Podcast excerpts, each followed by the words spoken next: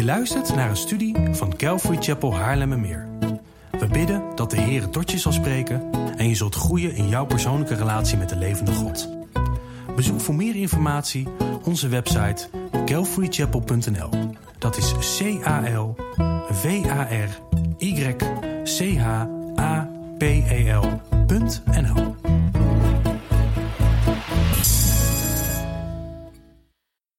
Afgelopen zondag hebben we deel 6 al, deel 6 in de preekserie Maak discipelen gehad. En nogmaals, het maken van discipelen is de, de feitelijke opdracht in de grote opdracht van Jezus Christus.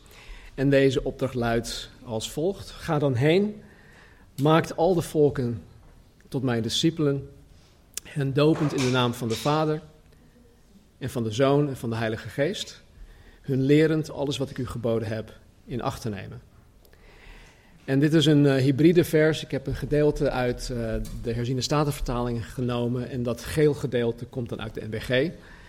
En de reden waarom ik dat heb gedaan is omdat uh, in de herziene statenvertaling staat dan um, onderwijs al de volkeren. En um, het is een, ja, nogmaals, het is in de gebiedende wijs wordt het gegeven.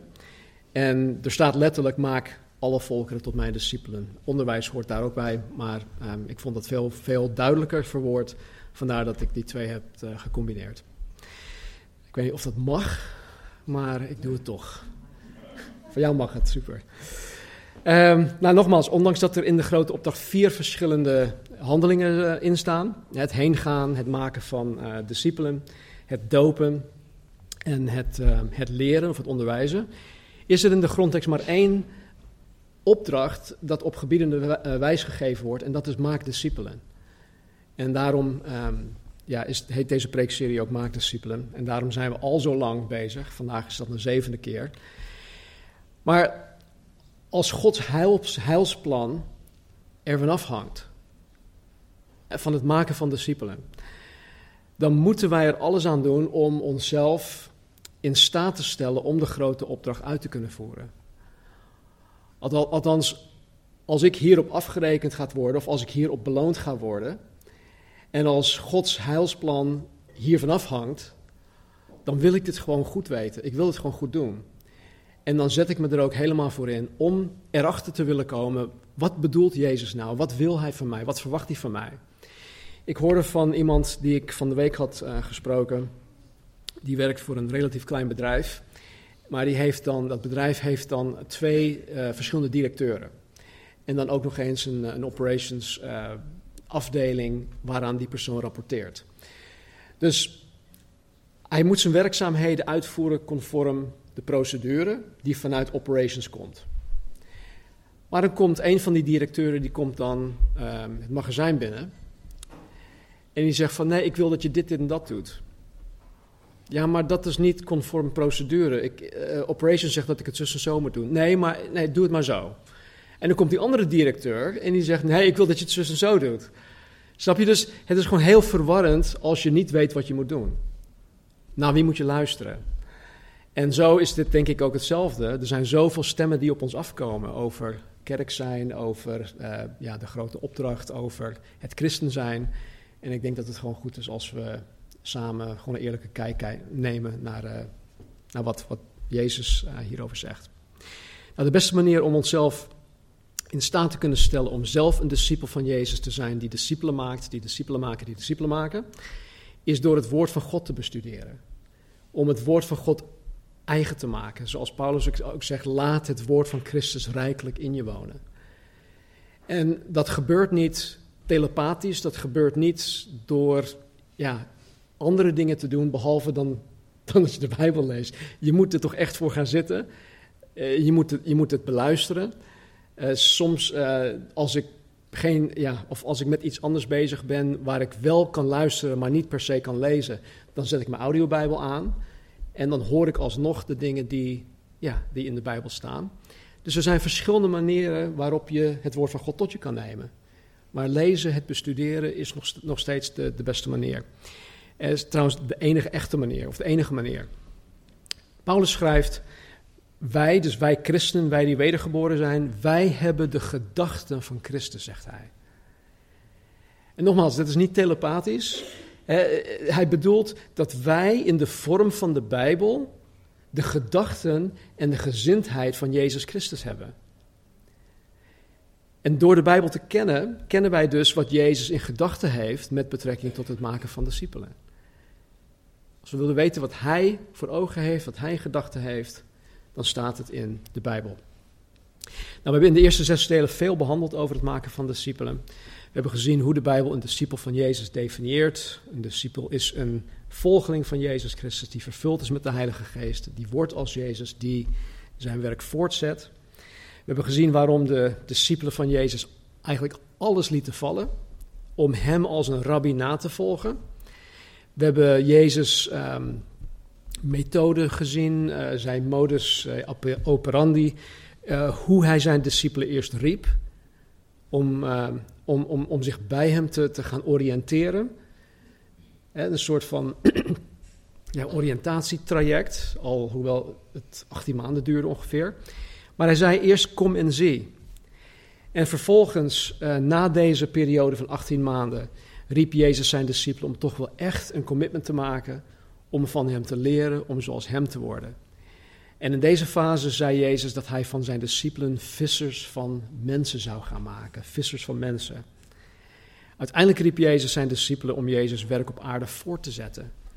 Dus niet alleen van hem te leren, niet alleen uh, om, om te doen wat uh, hij ook deed, maar uiteindelijk om de, de, de, de fakkel van Jezus over te nemen om zijn werk hier op aarde voort te zetten nadat hij teruggegaan was naar de hemel.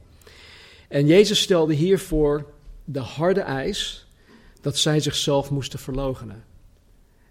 Dat vinden wij niet fijn. Dat worden we ook niet geleerd, nergens, behalve in de Bijbel. Jezus stelde de harde eis dat dat zij aan zichzelf moesten sterven. Om überhaupt in staat te kunnen zijn om de grote opdracht te vervullen. En dat zei hij dan in Matthäus, onder andere in Matthäus hoofdstuk 16, ook in Marcus hoofdstuk 8. We hebben gezien dat de grote opdracht niet slechts voor de elf, voor de elf overgebleven um, discipelen bestemd is, maar voor ons allemaal. Als jij je vandaag een wedergeboren christen acht, dan is de grote opdracht ook voor jou. Dan is, ook, dan is het ook aan jou om discipelen te maken. We hebben gezien hoe, um, hoe wij potentiële discipelen kunnen herkennen. Aan wat kunnen wij herkennen dat iemand een potentiële discipel is? Nou, dat hebben we afgelopen zondag gedaan. Uh, de zogenoemde zonen en dochters van vrede. En vandaag gaan wij de en nu vraag beantwoorden. En nu? Althans, uh, gedeeltelijk. Uh, omwille van de tijd gaan we straks kijken naar de houding die een discipelmakende discipel hoort te hebben. De definitie discipel houdt in dat een discipel discipelen maakt. Dat hoort er gewoon bij. Dus we gaan kijken naar die houding. We gaan vooral kijken naar um, hoe wij als discipelen ons horen op te stellen. Op te stellen ten eerste gewoon hier onderling naar elkaar toe. En vooral ook naar de zonen en dochters van vrede die God ons geeft. Weet hoe jullie de afgelopen week hebben ervaren. Hebben jullie nog uh, God gevraagd uh, wie een eventuele zoon of dochter van vrede in je leven is? Heb je um, ja, uh, rondgekeken? Ben je met mensen in gesprek gegaan? zo ja, geweldig. Um, blijf ook voor die mensen bidden. Maar zoek gewoon ook om, ja, om bevestiging van God. En, en vandaag gaat het vooral om, om onze instelling, onze hartsgesteldheid, onze houding in het doelbewust vervullen van de grote opdracht. Want het begint met onze houding. Het begint met een hartsgesteldheid. Het begint met een bepaalde kijk op dingen, op mensen, op situaties, op de wereld, op ja, ons wereldbeeld. Uh, sla je Bijbel open op Matthäus hoofdstuk 4. Matthäus 4 vanaf vers 18.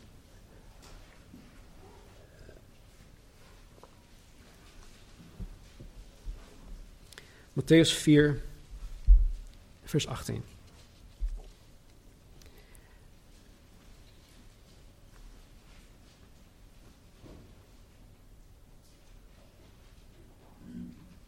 Jezus liep langs de zee van Galilea en zag twee broers, namelijk Simon, die Petrus genoemd wordt, en zijn broer Andreas.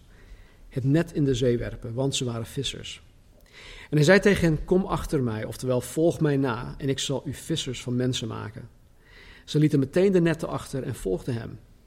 Hij ging vandaar verder en zag twee andere broers, namelijk Jacobus, de zoon van Zebedeus, en Johannes, zijn broer, in het schip met hun vader Zebedeus, terwijl zij hun netten aan het herstellen waren. En hij riep hen. Zij lieten meteen het schip en hun vader achter en volgden hem. Tot zover. In vers 19 zegt Jezus tegen, deze, tegen hen: Kom achter mij of volg mij na, word mijn discipel en ik zal u vissers van mensen maken. in dit schriftgedeelte kennen deze vier jonge mannen Jezus al. Zoals ik net zei, ze waren voor 18 maanden al bezig in die oriëntatiefase. En ze zijn met Jezus ehm, ja, rondgetrokken, ze hebben met hem eh, opgetrokken. En op dit moment hier in, in, in Matthäus hoofdstuk 4 roept Jezus hen om zijn discipelen te worden. En die, die vanaf dit moment 24/7 met hem op pad gaan.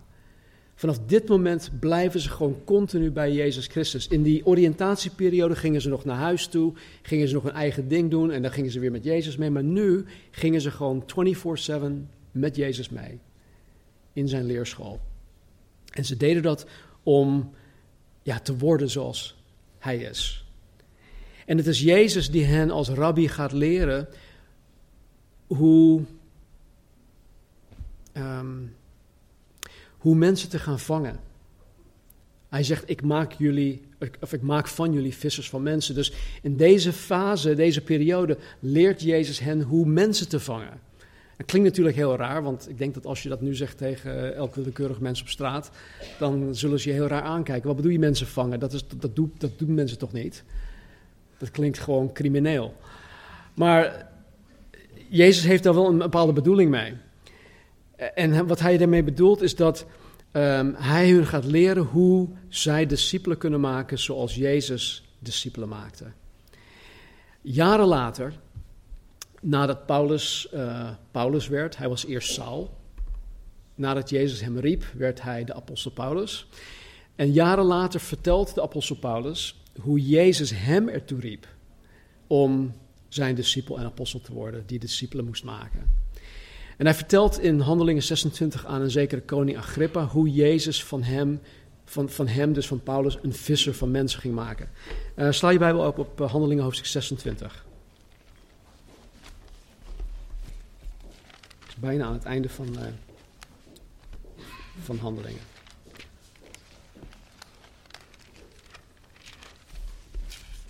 Handelingen 26 vanaf vers 1.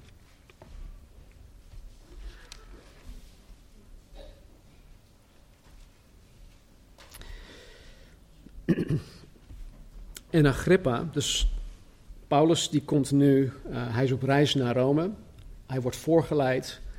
Uh, hij is al verhoord. Hij werd al voorgeleid uh, voor andere, Festus, Felix en anderen. En nu komt hij voor koning Agrippa.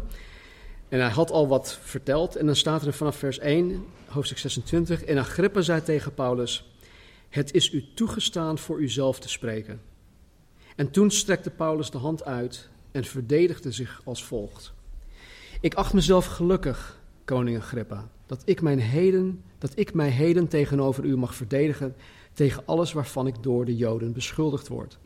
Vooral omdat ik weet dat u kennis hebt van alle gewoonten en geschilpunten die er onder de Joden zijn. Daarom vraag ik u geduldig naar mij te luisteren. Welnu, mijn leven van mijn jeugd af aan, zoals dat van het begin af aan onder mijn volk in Jeruzalem geweest is, is bij al de Joden bekend. Ze weten van mij vanuit het verleden, als zij het maar wilden getuigen, dat ik geleefd heb volgens de meest nauwgezette richting binnen onze godsdienst, namelijk als fariseer. En nu sta ik hier en word geoordeeld over de hoop op de belofte die God aan de vaderen gedaan is, die onze twaalf stammen hopen te bereiken door voortdurend nacht en dag God te dienen.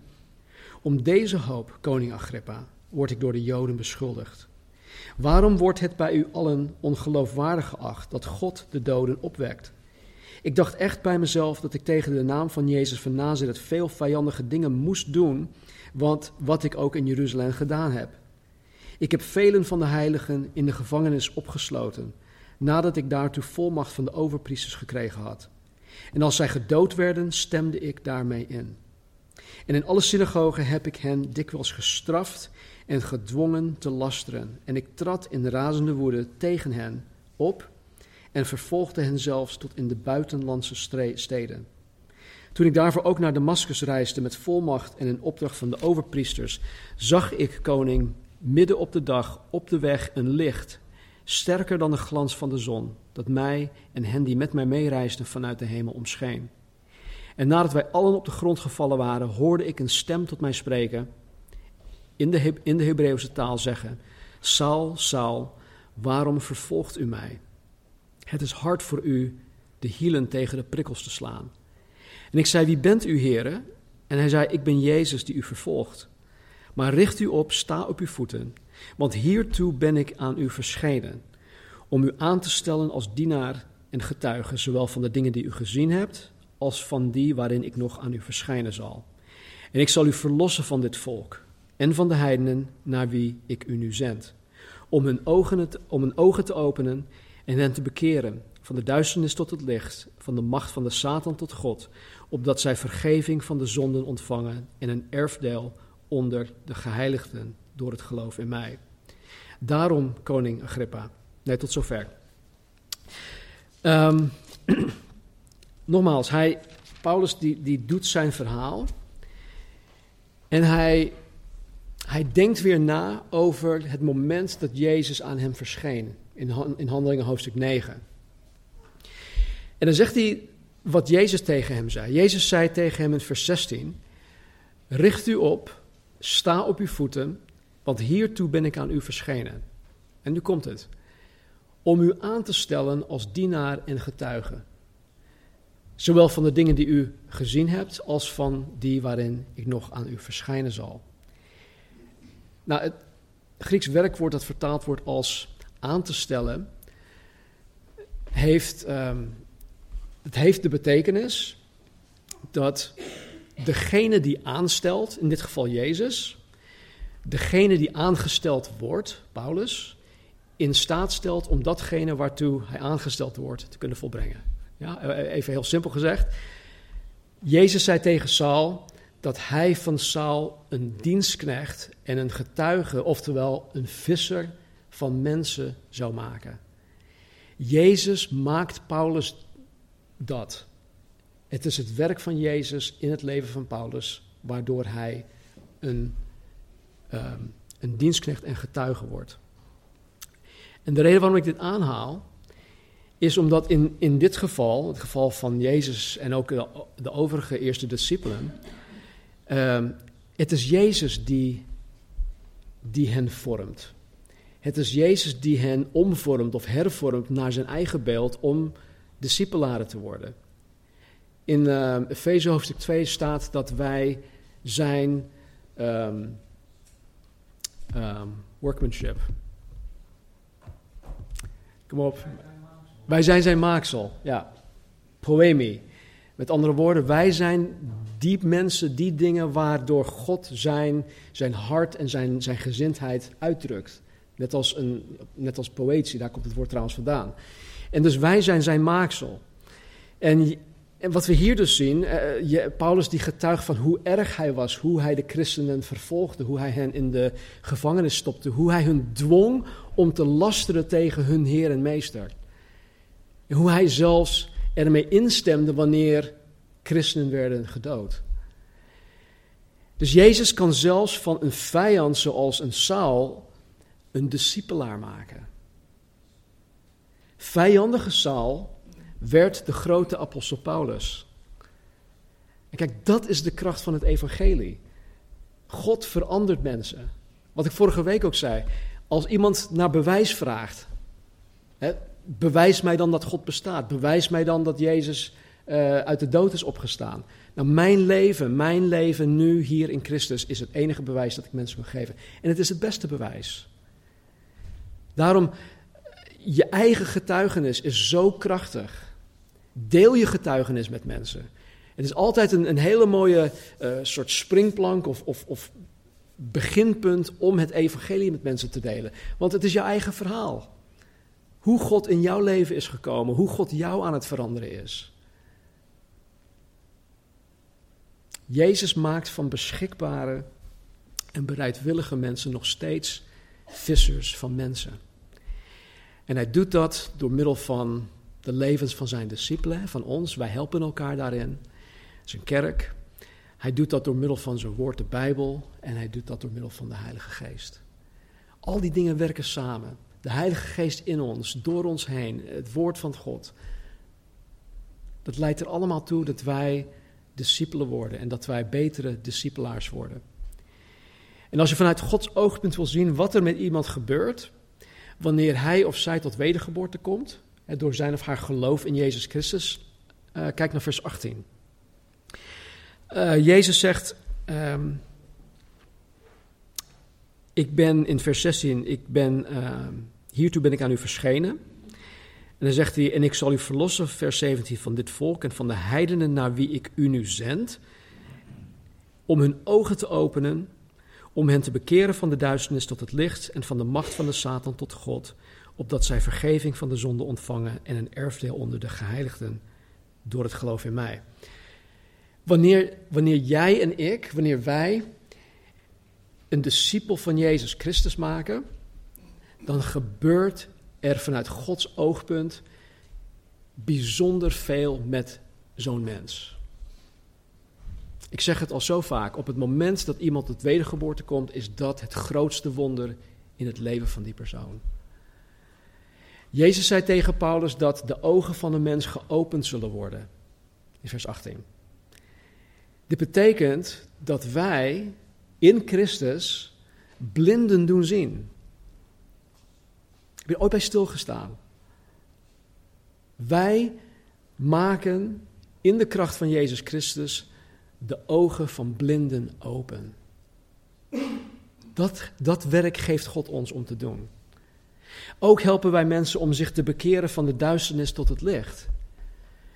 En dat wil zeggen dat wij mensen die zonder een godsbesef leven, helpen om tot de kennis der waarheid te komen. We helpen mensen om zich af te keren van onwetendheid, van, het, tasten in het duister, wat de wereld doet, tot het zeker kunnen weten wat waarheid is.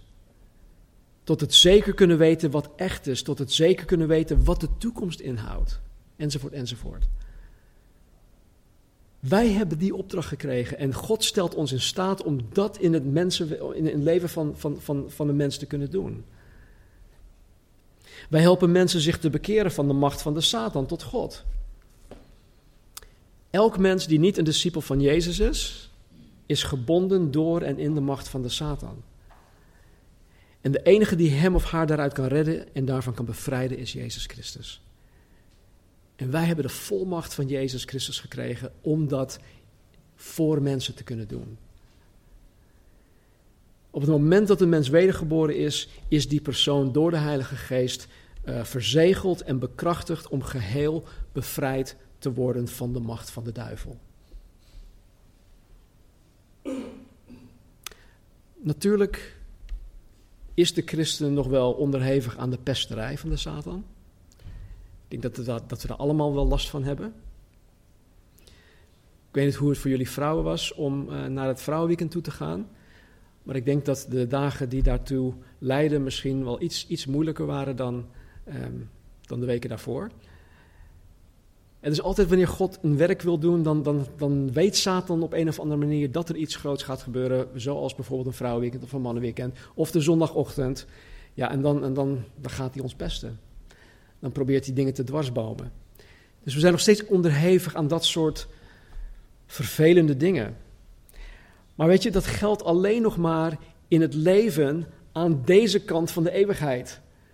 Op het moment dat wij overgaan, zijn we daar geheel van bevrijd. Helemaal vrij. En dat, dat, is, dat is onze toekomst. Dat hebben wij voor ogen. Dat heeft God voor ons in petto. Satan kan de wedergeboren christen uiteindelijk niets maken. En wij die discipelen maken, zorgen ervoor dat mensen die discipelen van Jezus Christus worden, van dit soort uh, immuniteit kunnen genieten. Wij kunnen tegen mensen zeggen: Jij bent voor eeuwig immuun voor de aanvallen, voor de pesterij, voor de, de, de listige dingen van de Satan.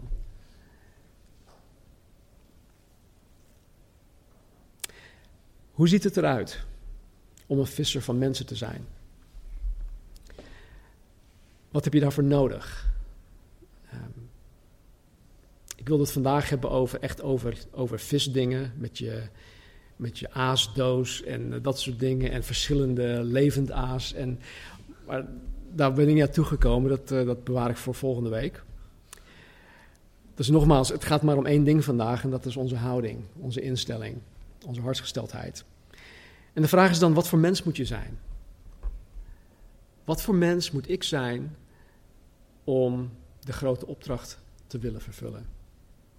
Nou, gelukkig heeft God ons hiervoor ook een antwoord gegeven. Meerdere zelfs, maar laten we één voorbeeld nemen van uh, de apostel Paulus. 1 Korinthe hoofdstuk 9. Sla je Bijbel daarop open. 1 Korinthe hoofdstuk 9. 1 Korinthe 9, vers 19.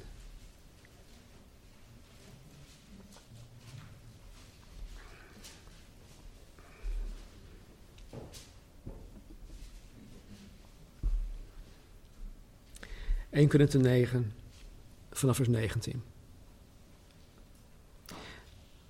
Paulus zegt, hoewel ik vrij ben van allen,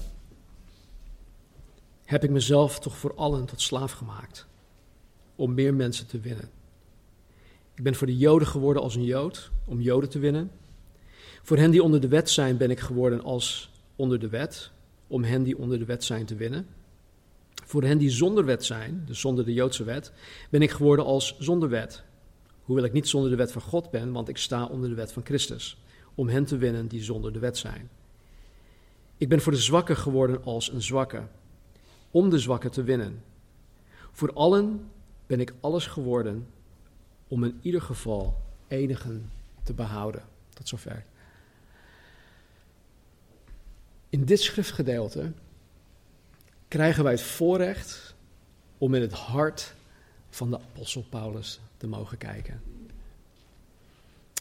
Hij schrijft iets dat, dat nog veel verder gaat dan dit in eh, de Romeinenbrief.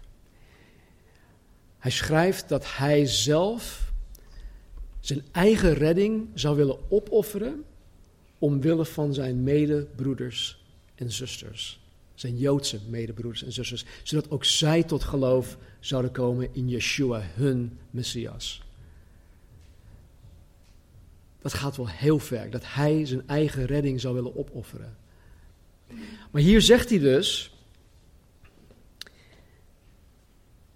Voor allen ben ik alles geworden om in ieder geval enige te behouden. Om een Jood te willen winnen voor Christus was Paulus ertoe bereid om zich aan te passen aan de Joodse tradities, aan de ceremoniële wetten, aan de spijswetten van Mozes, om geen aanstoot aan de desbetreffende Jood uh, te geven. Hij wist dat hij zich niet aan al die wetten hoefde te houden. Waarom niet? Omdat hij nu bevrijd was of vrij was gemaakt door Christus. Maar omwille van de ander was hij door zijn zelfopofferende liefde voor de ander ertoe bereid om zich te schikken aan de gebruiken van de ander. In sommige situaties hield Paulus zich aan de sabbat. In sommige situaties hield Paulus zich aan de spijswetten. En terwijl hij dit vanuit zijn geloof in Christus niet hoefde te doen, hij hoefde het niet te doen. Maar omwille van de ander deed hij het juist wel. En om dezelfde reden liet hij Timotheus, een half Jood, die met hem meeging op zendingsreis, liet hij deze half Jood en half Griek besnijden als volwassen man, een jonge man. Liet hij hem besnijden, dus niet op de achtste, geboortedag, of de achtste dag na zijn geboorte, nee, gewoon als uh, bijna volwassen kerel. Hij liet hem besnijden om zo de Joodse zonen van vrede, niet in de weg te staan om tot geloof in Jezus te kunnen komen. Hij was er continu van bewust dat hij dingen moest doen om zich aan te passen, om te zien of hij mensen kon bereiken. Of om te zien of hij mensen kon winnen voor Jezus Christus. In Jeruzalem, waar de gemeente geheel uit Joden bestond, stemde Paulus zelfs toe in het afleggen van een Nazireër gelofte. Hij, hij scheerde zichzelf kaal en hij deed allerlei andere dingen die hij niet hoefde te doen, maar hij deed ze wel om geen aanstoot te geven. En dan om de heiden, de niet-Jood, die niet onder de wet van Mozes leefden, om hun te willen winnen voor Christus, was Paulus ertoe bereid om zich aan te passen aan hun levenswijze, aan, aan hun denken, aan hun gebruiken. Wanneer Paulus met heidenen omging, hield hij zich als Jood, want hij was Jood, niet aan de Joodse spijswetten. Hij kwam gewoon bij heidenen over de vloer. Hij at samen met hen, wat voor een Jood, hè, die vastzit in het Jodendom, absoluut verboden was. Maar hij legde dat allemaal naast zich neer om een niet-Jood te kunnen winnen voor Jezus Christus. En doordat Paulus zo gedreven was om discipelen te maken, wist hij zich met anderen en met mensen, vooral met mensen die anders denken, te identificeren. Hij gebruikte zijn brede kennis om met mensen uit alle lagen van de niet-Joodse bevolking te kunnen praten over de Heer. Paulus stapte continu uit zijn comfortzone. Continu. En weet je, dat, dat, dat, dat daagt mij ontzettend uit. Want in hoeverre ben ik bereid om zo ver te gaan om met alle mensen in gesprek te gaan. Ik ben God echt super dankbaar dat Hij mij nu al zo ver heeft gebracht dat ik op zoveel verschillende sociale en economische redenen heb, heb gewerkt, met mensen omgegaan ben, waardoor ik vrijwel met, met, met bijna iedereen kan praten. Ik durf ook gewoon met, met iedereen te praten. Maar dat is wel iets dat God in me gedaan heeft. Op het moment dat ik zei: Oké, God, ik wil het, deed God dat in mij. En ik geloof dat het ook in, in, in, Paulus zijn geval was. Als Jood wilde hij absoluut niets te maken, maken willen hebben met, met een heiden. Hij verafschuwde niet-Joden. De Samaritanen waren een soort vervloeking. Hij kwam totaal niet in de buurt. Als hij iemand daar zag, nou, dan maakte hij gewoon een grote omweg. Een bocht om dat soort mensen heen. En nu, in Christus, at hij samen met hen. Hij werd de apostel voor de heidenen. Om de zwakken te willen winnen voor Christus, was Paulus ertoe bereid om zijn vrijheid in Christus op te geven. Weet je, een van de mooiste dingen die wij, waarvan wij kunnen genieten als, als, als christenen, als, als discipelen van Jezus, is de vrijheid, de mate van vrijheid die wij mogen hebben. De mate van vrijheid waarvan wij mogen genieten. Er zijn geen regeltjes waar, waar, waaraan wij ons moeten houden. In, in sommige kringen is het echt een kwestie van moeten en niet mogen. Maar Paulus zegt zelfs, in mijn eigen woorden, ik mag alles, maar niet alles is nuttig. Weet je, dus de vrijheid die wij hebben, is gewoon echt, echt super. Alleen mogen wij die vrijheid niet misbruiken. Want niet iedereen die in Christus is, of niet vooral pas bekeerden, die hebben nog geen weet van die vrijheid. Toen ik pas tot geloof was gekomen, had ik, ehm, ik had heel veel uh, rockmuziek. Even uit de jaren 70, Led Zeppelin, ACDC, eh, dat soort gasten. En nou goed, um, LP's, hè, dus van vinyl. Ik kom tot geloof en ik, ik kreeg zelf de overtuiging, nou joh, nee, dat moet allemaal weg. En heb ik ook allemaal weggedaan. En um, ik luisterde daar, daar niet meer naar. En wat deed ik als, als, als vurige, pas, pasgeboren, wedergeboren christen? Iedereen moest dat doen. Ik had die overtuiging, dus ja, dus die, overtuiging moest jij ook hebben. En als, als, als een veel meer volwassen christen al ver voorbij dat stadium was. En als ik merkte dat uh, die en die waar, waar ik tegen opkeek, bijvoorbeeld nog naar de Beatles luisterde of wat dan ook. Dan dacht ik van, joh, wat, hè? Wat gebeurt hier nu? Hoe kan hij dat nou doen? En daar struikelde ik over. Dus ik was de zwakke in mijn geloof, niet die, die meer volwassenen. Hij, hij, voelde zich vrij om gewoon nog dingen te doen. Hij kon het doen of later, dat maakte hem allemaal niet uit. Maar als hij een keertje naar um, iets wilde luisteren, dan deed hij dat gewoon. Hij was daarin vrij. Maar ik was daarin de zwakke. En weet je, als, als, als, ja, als, als Paulus bijvoorbeeld. Er waren in, in, in, eh, in, in onder andere in Rome, maar ook in Korinthe, waren er pas bekeerden die de geestelijke volwassenheid die Paulus had nog niet hadden bereikt. En deze mensen aten bepaalde dingen niet. Het ging vooral om offervlees. En zij, deden dat niet omdat zij dachten dat zij als christenen deze dingen niet konden doen. Dat, dat kon gewoon niet. Hoe kan een christen nou offervlees eten? Nee, dat, dat hoort niet.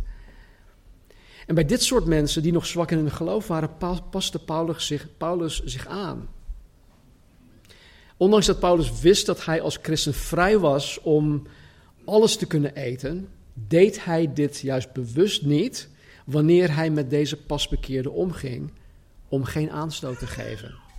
En ten einde om hun te winnen. Het gaat erom, wij, wij, wij moeten die houding hebben, die gedachte hebben van, joh, ik moet jou winnen voor Christus. Want terwijl ik vrij ben van allen, vers 19, heb ik mezelf toch voor allen tot slaaf gemaakt om meer mensen te winnen. Vers 22, voor allen ben ik alles geworden om in ieder geval enigen te behouden. Om discipelen van Jezus te willen maken, paste Paulus zich aan de mensen aan. Paulus werd een van hen, omdat hij hen wilde winnen, hij wilde hen vangen voor Christus. Ik ga het volgende week hebben over lokaas en dat soort dingen. En hoe aantrekkelijk je bent. Hoe kan je mensen lokken? Dat, is natuurlijk, dat klinkt heel fout, maar er zit wel een kern van waarheid in. Wat maakt mij aantrekkelijk voor de niet-gelovigen? De nog niet-gelovigen. Kijk, een van de dingen, de eerste dingen dat Marnie, of dat de heren Marnie en mij leerden, toen wij uh, in uh, eind 93, 94 hier in Nederland kwamen, om Calvary Chapel te starten, om discipelen te maken. God, ja, hij, hij, hij benadrukte dat wij, Marnie en ik, ons gezin, een van jullie moesten worden. Wij moesten ons uiterste best doen om zoveel mogelijk Nederlands te worden. Dat, dat, lukt natuurlijk niet helemaal, want ik, ik ben opgegroeid in Californië. Marnie is daar geboren en getogen, dus er zit nog altijd cultureel iets anders in. Uh, behalve ja, ook um, dat je het kan merken aan, aan, hoe wij praten, vooral hoe Marnie praat. Um, maar weet je, het, is wel, het heeft wel met een instelling te maken. Ik wil zijn zoals de Nederlanders zijn, om Nederlanders te winnen. Vandaar dat we ook geen Engelstalige kerk zijn. Vandaar dat wij ook in 1996 met heel veel moeite iemand mij heeft overtuigd. Je moet vanaf dit punt moet je gewoon Nederlands gaan onderwijzen. Dat, ging gewoon de eerste jaren voor geen meter. Nu zeg ik nog steeds rare dingen, maar goed, jullie zijn eraan gewend. En soms vraag ik jullie, joh, zeg ik dit goed? Ja, dat weet ik eigenlijk niet, joh. Je, je zegt het zo vaak, ik, ben, ja, ik weet het eigenlijk niet meer. Ja, behalve Gerry dan. Maar het was wel iets dat God op ons hart legde om, om te worden als, als jullie, als Nederlanders, om in ieder geval enige te behouden. Nou, tot slot nog dit. Uh, hoofdstuk 2. Filippenzen 2.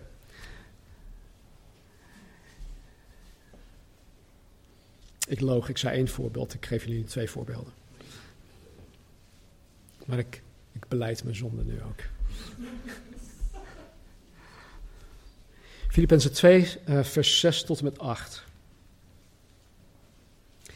Hij spreekt hier over Jezus, die, hoewel hij, dus Jezus, in de gestalte van God was, het niet als roof beschouwd heeft aan God gelijk te zijn, maar zichzelf ontledigd heeft door de gestalte van een slaaf aan te nemen en aan de mensen gelijk te worden. En in de gedaante als een mens bevonden, heeft hij zichzelf vernederd en is gehoorzaam geworden tot de dood, ja, tot de kruisdood. In dit stuk zegt Paulus dat ondanks dat Jezus volledig God is, Jezus is 100% God, ondanks dat hij God is, hij geen gebruik gemaakt heeft van zijn goddelijke natuur. Dat bedoelt hij met uh, dat Christus het niet als roof beschouwd heeft aan God gelijk te zijn. Hij, hij, hij klampte zich niet vast aan, hé hey, luister, hallo, hallo, ik ben God. Dat heeft hij nooit gedaan. Dat heeft hij nooit gedaan. Daarentegen heeft Jezus zijn goddelijkheid en zijn heerlijkheid geheel afgelegd. Om te worden als wie? Als ons. Om zich zo met ons te kunnen identificeren. Als God in zijn heerlijkheid hier op aarde zou komen, dan zouden we allemaal sterven. Want we zijn allemaal zondig mensen, wij kunnen niet in zijn tegenwoordigheid komen. Dus wat, wat deed hij? Hij heeft die goddelijkheid, die heerlijkheid, heeft hij helemaal afgelegd. En hij is een kwetsbaar mens van vlees en bloed geworden. Hij is gelijk geworden aan zijn schepping. Om enige van ons te kunnen winnen. Jezus, de grote ik ben, de grote God van de Bijbel, de ik ben, werd een van ons. En hij werd een van ons om in ieder geval enige te winnen voor het koninkrijk der hemelen. Kijk, als, iemand, als er iemand was, of als het, als het iemand iets heeft gekost om zich aan de mens aan te passen, om, om, om iemand te kunnen winnen, dan was het Jezus wel. Het heeft hem alles gekost. Het heeft hem zijn goddelijkheid gekost, zijn heerlijkheid. Het heeft hem de hemel gekost. En niet alleen dat, Jezus is verder gegaan dan dat wij ooit kunnen. Jezus heeft zichzelf vernederd en in gehoorzaamheid aan God de Vader heeft hij zichzelf voor jou en voor mij laten kruisigen voor onze zonden. Alle zonden die wij ooit hebben gedaan en nog steeds doen, hebben Jezus ertoe bewogen om zichzelf te vernederen tot de kruisdood. Jezus heeft zichzelf letterlijk geheel verlogend. Jezus heeft zichzelf letterlijk, of is letterlijk aan zichzelf gestorven. En dat op een niveau dat wij nooit zullen snappen en zeer zeker nooit zullen evenaren. Dus wanneer Jezus tegen zijn discipelen zegt om hem na te kunnen volgen, om zijn werk hier op aarde voort te kunnen zetten, moeten zij, zich, moeten zij zichzelf verloochenen. Zij moeten aan zichzelf sterven. En, en wanneer Jezus dat zegt, dan weet Jezus waar hij het over heeft. Hij weet dat het echt nodig is om discipelen te kunnen maken, want hij heeft dat zelf gedaan. En hij weet dat, dat zonder dat het niet gaat lukken. En vandaar dat Paulus in vers 5 ook zegt, in dit gedeelte in de Filippenzen, laat daarom die gezindheid in u zijn die ook in Christus Jezus was. Wat hier in Filippenzen staat, wat Jezus gedaan heeft, die gezindheid moeten wij ook hebben. Dit is hoe wij ons op horen te stellen naar elkaar toe en naar de zonen en dochters van vrede. Dit hoort onze instelling te zijn, onze hartsgesteldheid en onze houding als wij doelbewust discipelen willen gaan maken. Zonder dat wij ons in de levens en in de levenssituaties van anderen willen verplaatsen. Zonder dat wij een van hen willen zijn, zullen wij geen discipelen maken. Dan, zullen we zoiets hebben van, weet je, ik vind het wel goed zo. Ik ben gered. Ik ga elke zondag naar de kerk. Ik geef wat ik geef. Ik kom af en toe naar de fellowship. Ik weet dat ik gered ben, of ik denk dat ik gered ben, dus waarom zou ik? Dat is niet de opdracht. De opdracht is niet om comfortabel te blijven. De opdracht is om Jezus na te volgen. Kijk, als dat mogelijk zou zijn geweest zonder ons zelf te verloochenen en zonder aan onszelf te sterven, dan zou Jezus het niet gedaan hebben. Dan zou Paulus het ook niet gedaan hebben. Dan zouden de elf overgebleven discipelen het ook niet gedaan hebben. En vandaar dat Paulus vol overtuiging schrijft: Wees navolgers van mij zoals ik navolger van Christus ben. Mensen, wij mogen dit doen. Weet je, het is, het is geen kwestie van we moeten dit. Wij mogen dit doen. wij zullen hiervoor beloond worden in de eeuwigheid. Er is geen enkele beloning hier op aarde dat die beloning zal evenaren. Voor eeuwig beloond worden in de tegenwoordigheid van God, de schepper van hemel en aarde, van Jezus Christus, onze Heer en Meester. Van de engelen die zich 24-7 neerbuigen voor de, voor de Heer, die zeggen heilig, heilig, heilig. Ik denk dat wij gewoon constant in een staat zullen zijn van een soort van euforie. Weet je, als je met, met oud en nieuw, dan heb je overal, gaan al die klappers de lucht in. En dan zie je heel veel geld de lucht in gaan. Maar dan af en toe zie je één waarvan je, wauw, kijk, moet je kijken. Dan weet je gewoon niet waar je, waar, welke kant je op moet kijken. Maar dan zie je die ene die gewoon echt alles overtreft. Ik denk dat wanneer, wanneer, wanneer wij in de hemel zijn, wanneer we naar Jezus kijken, dat we dat gewoon continu hebben van, wauw, kijk Jezus, wauw, wauw.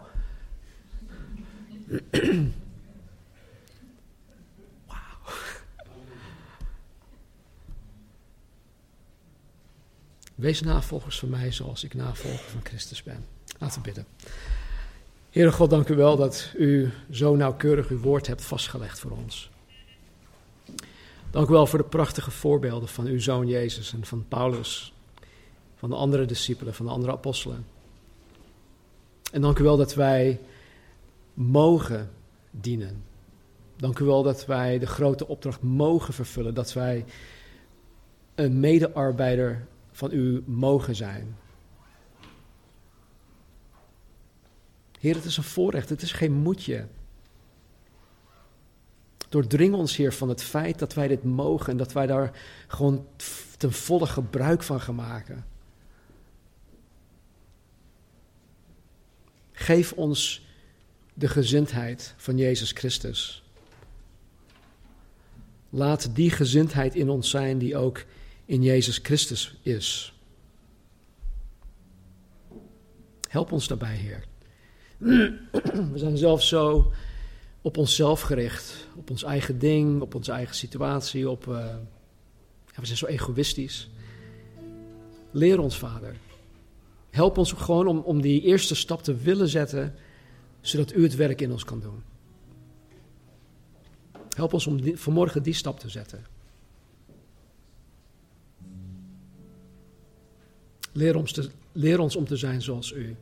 Geef ons uw hartsgesteldheid, uw houding, uw instelling. Hier om mensen voor uw koninkrijk te willen, te willen winnen. Om het niet op te geven. Om niet ontmoedigd te raken wanneer het ons niet lukt, of wanneer het niet snel genoeg gaat, of wanneer het niet gaat zoals wij het verwachten. Geef ons, Heer, de ruggengraat om het te blijven doen, om daarin te volharden. Omwille van uw naam en omwille van de geweldige beloning die wij uiteindelijk zullen ontvangen. In Jezus' naam, amen.